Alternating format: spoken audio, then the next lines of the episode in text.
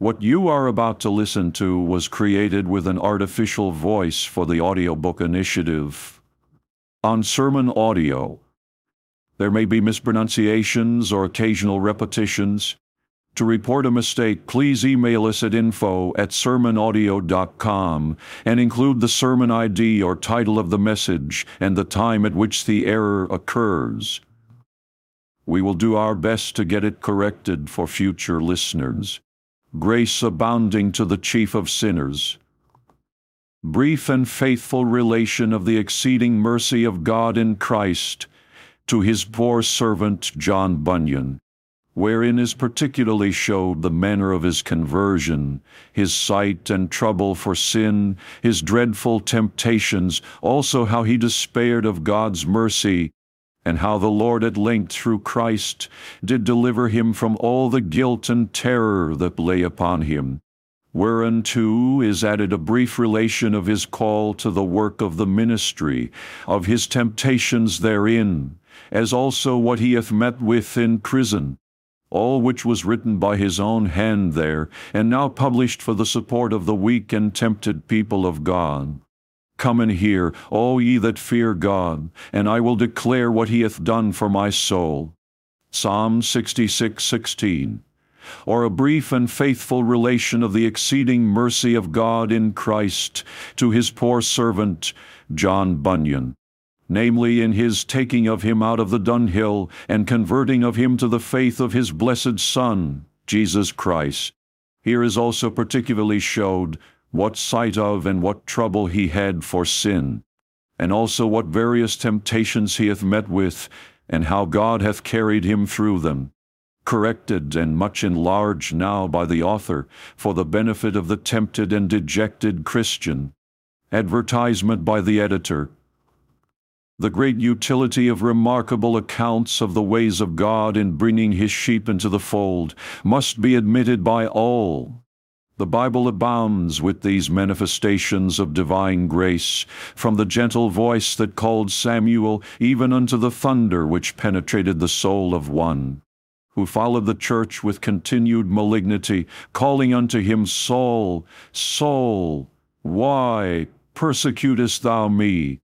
A voice so terrible, and accompanied by such a flood of light, as to strike the persecutor to the earth and for a season to deprive him of sight. The grace abounding to the chief of sinners is doubly interesting, as it unfolds to us not only the return of a notorious prodigal, but a wondrous system of education by which a chosen man was fitted for a wondrous work.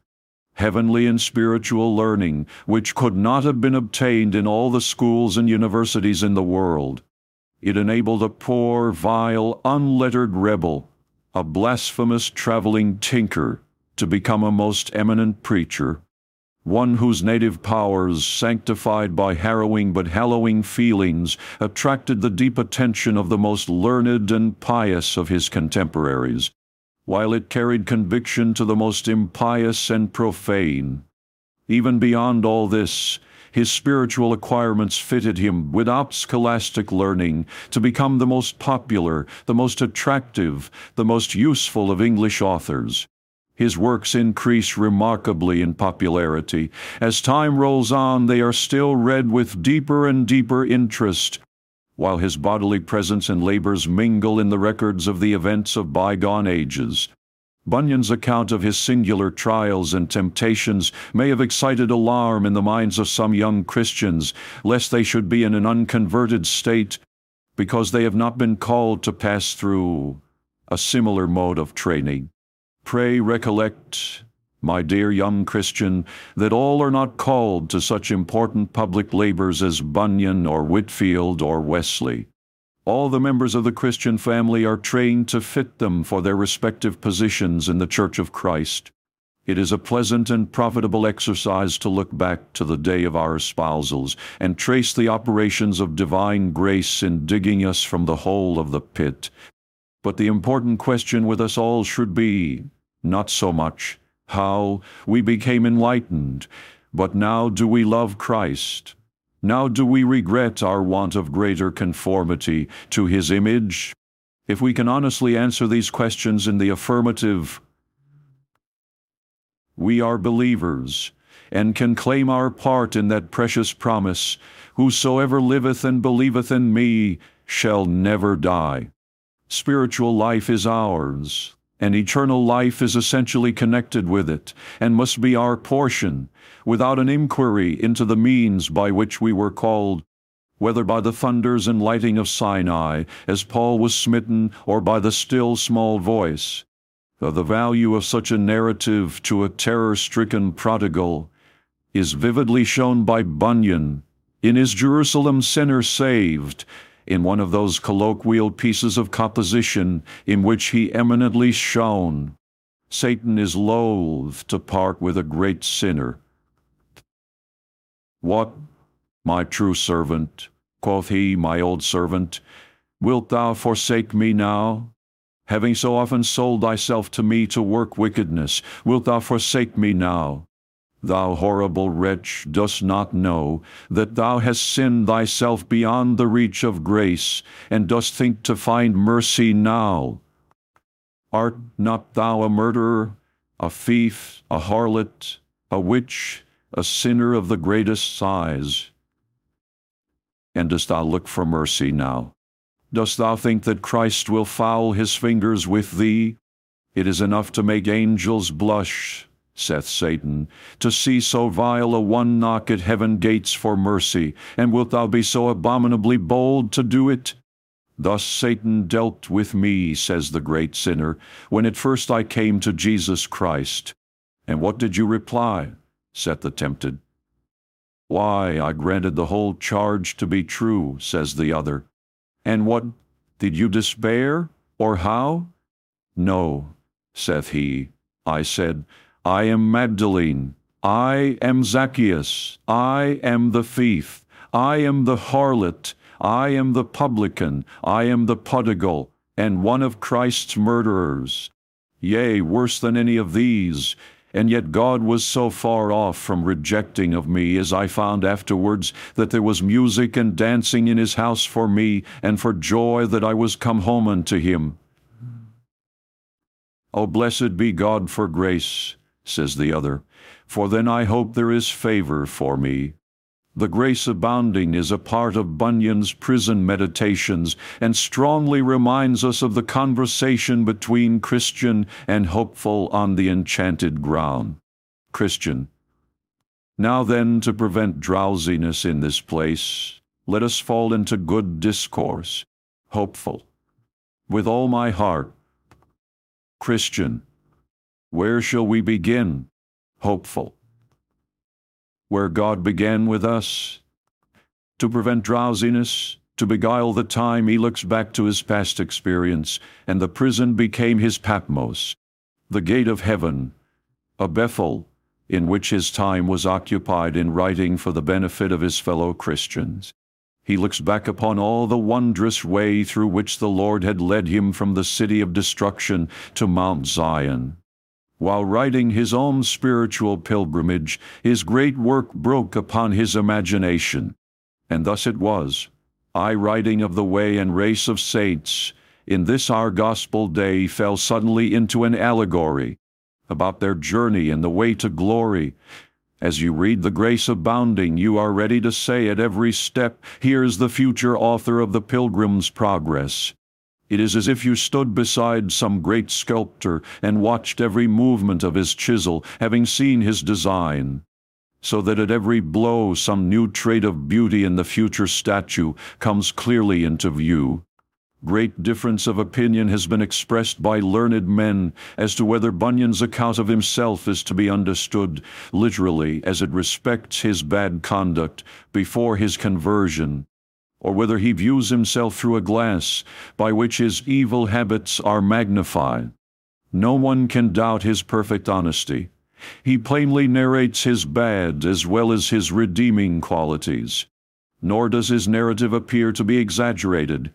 He was the son of a traveling tinker, probably a gypsy, the meanest and most despised rank in the land. When, alarmed at his sins, recollection that the Israelites were once the chosen people of God, he asked his father whether he was of that race, as if he thought that his family were of some peculiar people, and it was easy for such a lad to blend the Egyptians with the Israelitish race. When he was defamed, his slanderers called him a witch, or fortune teller, a Jesuit, a highwayman, or the like. Brought up to his father's trade, with his evil habits unchecked, he became a very depraved lad. And when he states his sad character, it is with a solemn pledge that his account is strictly true. Probably with a view to the full gratification of his sinful propensities, he entered the army and served among the profligate soldiers of Charles I at the siege of Leicester. During this time he was ill at ease. He felt convinced of sin or righteousness and of judgment, without a hope of mercy. Hence his misery and internal conflicts, perhaps the most remarkable of any upon record. His own giant despair seized him with an iron grasp. He felt himself surrounded by invisible beings and in the immediate presence of a holy God. By day he was bewildered with tormenting visions, and by night alarming dreams presented themselves to him upon his bed. The fictitious appeared to his terrified imagination realities. His excited spirit became familiar with shapeless forms and fearful powers. The sorrows of death and the pains of hell got hold upon him his internal conflict was truly horrible, as one who thought himself under the power of demons. They whispered in his ears, pulled his clothes. He manfully fought, striking at imaginary shades with his hands and stamping with his feet at the destroyer. Thoughts of the unpardonable sin beset him. His powerful bodily frame became convulsed with agony, as if his breastbone would split and he burst asunder like Judas. He possessed a most prolific mind, affording constant nourishment to this excited state of his feelings. He thought that he should be bereft of his wits. Then a voice rushed in at the window like the noise of wind, very pleasant, and produced a great calm in his soul. His intervals of ease, however, were short. The recollection of his sins and a fear that he had sold his Saviour haunted his affrighted spirit his soul became so tormented as to suggest to his ideas the suffering of a malefactor broken upon the wheel. The climax of these terrors is narrated at paragraph number 187. Thus was I always sinking, whatever I did think or do. So one day I walked to a neighboring town, and sat down upon a settle in the street, and fell into a very deep pause about the most fearful state my sin had brought me to. And after long musing, I lifted up my head, but methought I saw as if the sun that shineth in the heavens did grudge to give light, and as if the very stones in the street and tiles upon the houses did bend themselves against me. Methought that they all combined together to banish me out of the world, I was abhorred of them, and unfit to dwell among them, or be a partaker of their benefits, because I had sinned against the Saviour.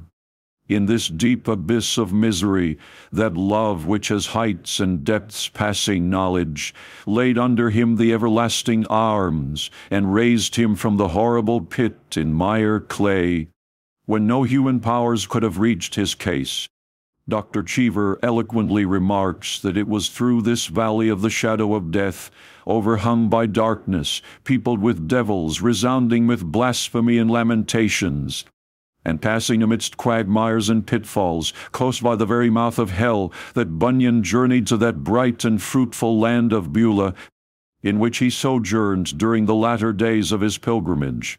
The only trace which his cruel sufferings and temptations seemed to have left behind them was an affectionate compassion for those who were still in the state in which he had once been.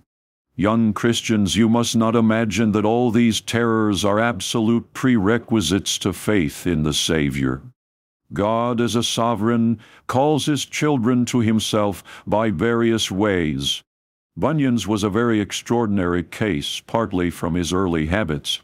His excitable mind, at a period so calculated to fan a spark of such feelings into a flame. His extraordinary inventive faculties, softened down and hallowed by this fearful experience, became fitted for most extensive usefulness. To eulogize this narrative would be like gilding refined gold. But I cannot help remarking, among a multitude of deeply interesting passages, his observations upon that honest, open avowal of Christian principles which brought down severe persecution upon him. They excite our tenderest sympathy. His being dragged from his home and wife and children, he says, hath oft been to me as the pulling my flesh from my bones. My poor blind child, what sorrow art thou like to have for thy portion in this world? Thou must be beaten, must beg, suffer hunger, cold, nakedness, and a thousand calamities, though I cannot now endure the wind should blow upon thee, Oh, I saw I was as a man who was pulling down his house upon the head of his wife and children. Yet, recollecting myself, thought I, I must venture you all with God. How awful must be the state of the wretched persecutor who occasions such sufferings to the children of the Most High God. In this edition, the greatest care has been taken to preserve the exact words of the author as he first published them. Where he altered or added to the text in subsequent editions, it is marked with an inverted comma or inserted in the notes. Obsolete words and customs are explained. The numbering of his sections is continued, in addition to which it is divided into chapters for family reading. Upon the plan of the late Reverend J. Ivimey, double inverted commas denote quotations of Scripture the reader is strongly pressed to keep in his recollection the peculiar use made of the word should by the author in this narrative. It is from the Saxon Sealand to be obliged. Thus in the Saxon Gospels the governor should release unto the people a prisoner. In our version it is was wont to release, meaning the custom compelled him so to do. In Bunyan's phraseology, the word should is used in the same sense that is to show that under peculiar circumstances his feelings or position involuntarily produced a certain result. Thus in number six, troubled with the thoughts of judgment and condemnation, I should tremble. And in number fifteen, the father of his wife having left her two books, in these I should sometimes read, probably the only books he then had. It is remarkable that although the Saxon language had not been spoken in Bedfordshire for many centuries, still many valuable words remained in use. The order in which this thrilling narrative of Bunyan's religious feelings and experiences now for the first time published is one. Grace abounding to the chief of sinners, his call to the ministry, and his imprisonment for refusing to attend the Church of England service. 2 his relation of the circumstances attending his incarceration in Bedford jail. 3. The continuation of his life to his decease, written by one of his friends, and always printed with grace abounding. 4. His dying thoughts. 5. His prison meditations, verses which were probably sold on a broadside or sheet of paper by his children to procure necessaries for his family. The length of the notes may need some apology.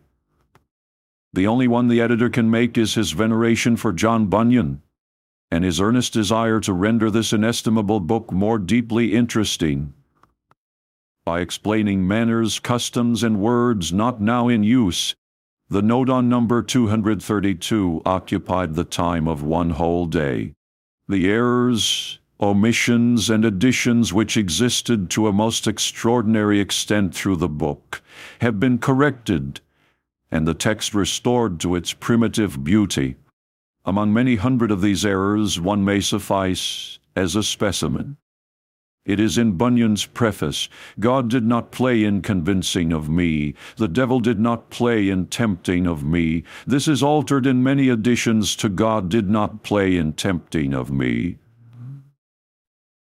Most earnestly do I hope that this republication, now for the first time, for nearly two hundred years given in its native excellence and purity, may be attended with the divine blessing to the comfort of many despairing Jerusalem sinners to the building up of the Church of Christ on earth, to the extension of pure, heartfelt, genuine Christianity, and to the confusion of the persecutors, they intended, by shutting the pious pilgrim up in a dungeon, to prevent his voice from being heard to the comfort of his poor neighbors, and by which violence his persecutors have caused his voice to burst the prison doors and walls, and to be heard over the whole world.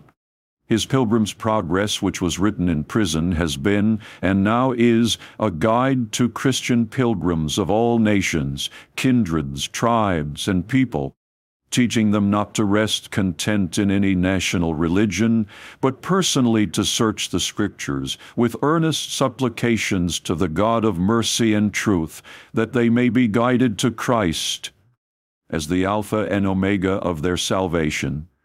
George Offor, preface or brief account of the publishing of this work, written by the author thereof, and dedicated to those whom God hath counted him worthy to beget to faith by his ministry in the Word. Children, grace be with you. Amen. I being taken from you in presence, and so tied up that I cannot perform that duty that from God doth lie upon me to you ward for your further edifying and building up in faith and holiness, etc., yet that you may see my soul hath fatherly care and desire after your spiritual and everlasting welfare. I now once again, as before, from the top of Shenir and Hermon, so now from the lions' dens, from the mountains of the leopards, do look yet after you all, greatly longing to see your safe arrival into the desired haven. I thank God upon every remembrance of you, and rejoice even while I stick between the teeth of the lions in the wilderness at the grace and mercy and knowledge of Christ our Saviour, which God hath bestowed upon you with abundance of faith and love. Your hungerings and thirstings also after further acquaintance with the Father in His Son. Your tenderness of heart, your trembling at sin, your sober and holy deportment also, before both God and men, is great refreshment to me. For ye are my glory and joy. I have sent you here enclosed, a drop of that honey that I have taken out of a carcass of a lion. I have eaten thereof myself also, and am much refreshed thereby.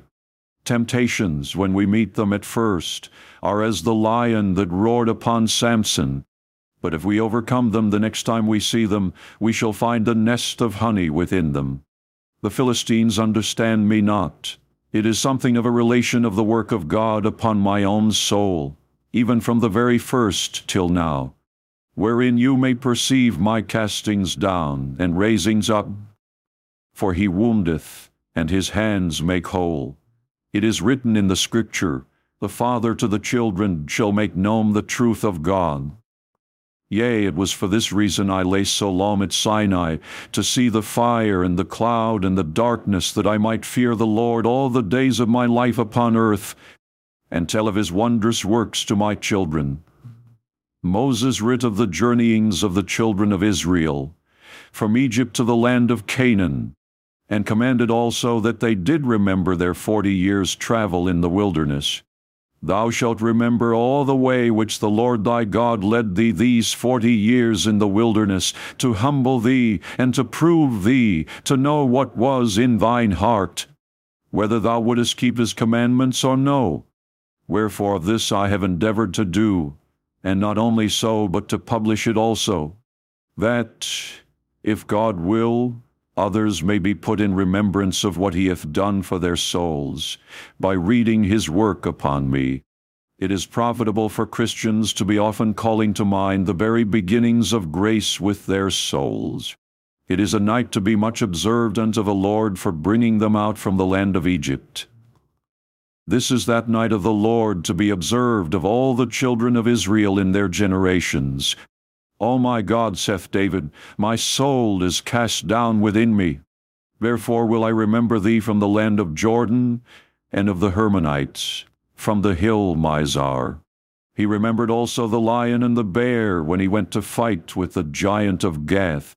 It was Paul's accustomed manner, and that when tried for his life, even to open before his judges the manner of his conversion, he would think of that day and that hour in the which he first did meet with grace.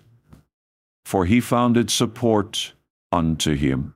When God had brought the children of Israel through the Red Sea, far into the wilderness, yet they must turn quite about thither again, to remember the drowning of their enemies there. For though they sang his praise before, yet they soon forgat his works. In this discourse of mine you may see much. Much I say of the grace of God towards me. I thank God I can count it much, for it was above my sins and Satan's temptations too. I can remember my fears and doubts and sad months with comfort. They are as the head of Goliath in my hand. There was nothing to David like Goliath's sword, even that sword that should have been sheathed in his bowels for the very sight and remembrance of that did preach forth God's deliverance to him. Oh, the remembrance of my great sins, of my great temptations, and of my great fears of perishing forever. They bring afresh into my mind the remembrance of my great help, my great support from heaven, and that the great grace that God extended to such a wretch as I. My dear children, call to mind the former days and the years of ancient times. Remember also your psalms in the night, and commune with your own heart. Yea, look diligently, and leave no corner therein unsearched, for there is treasure hid. Even the treasure of your first and second experience of the grace of God toward you. Remember, I say, the word that first laid hold upon you Remember your terrors of conscience and fear of death and hell. Remember also your tears and prayers to God. Yea, how you sighed under every hedge for mercy. Have you never a hill Mizar to remember? Have you forgot the close, the milk house, the stable, the barn, and the like, where God did visit your soul? Remember also the word, the word I say upon which the Lord hath caused you to hope. If you have sinned against light, if you're tempted to blaspheme, if you are down in despair, if you think God fights against you, or if heaven is hid from your eyes, remember it was thus with your father, but out of them all the Lord delivered me. I could have enlarged much in this my discourse of my temptations and troubles for sin, as also of the merciful kindness and working of God with my soul. I could also have stepped into a style much higher than this in which I have here discoursed, and could have adorned all things more than here I have seemed to do, what I dare not. God did not play in convincing of me, the devil did not play in tempting of me, neither did I play when I sunk as into a bottomless pit, when the pangs of hell caught hold upon me. Wherefore I may not play in my relating of them, but be plain and simple, and lay down the thing as it was. He that liketh it, let him receive it, and he that does not, let him produce a better. Farewell. My dear children, the milk and honey is beyond this wilderness. God be merciful to you, and grant that you be not slothful to go in to possess the land. John Bunyan